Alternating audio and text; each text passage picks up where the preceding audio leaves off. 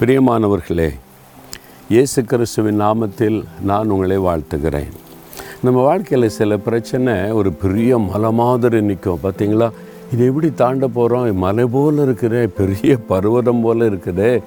இதெல்லாம் நம்ம எப்படி தாண்டி அந்த பக்கம் போகிறது இனிமே அவ்வளோதான் அப்படின்ற சூழ்நிலை வரும்ல. ஆனால் சகரியா நாலாதிகாரம் ஏழாம் வசனத்தில் ஒரு பக்தன் சொல்கிறார் பெரிய பருவதமே நீ எம்மாத்திரம். செருபாபேலுக்கு முன்பாக நீ சமபூமி ஆவாய் செருபாபேல் தேவனால் தெரிந்து கொள்ளப்பட்டவர். அப்போ ஒரு பெரிய பிரச்சனை மலை போல பருவதம் போல இருக்குது. பார்க்க பயமாக இருக்குது. தாண்டி செல்ல முடியாது கஷ்டம்.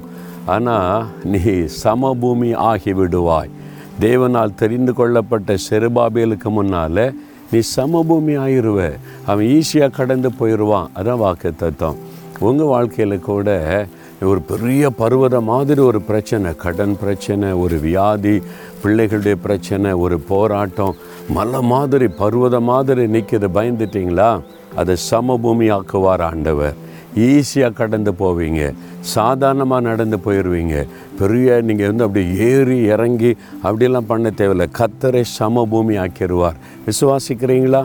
அன்றைக்கு செருபாபிலுக்கு செய்த ஆண்டவர் இன்றைக்கு உங்களுக்கு செய்வார்.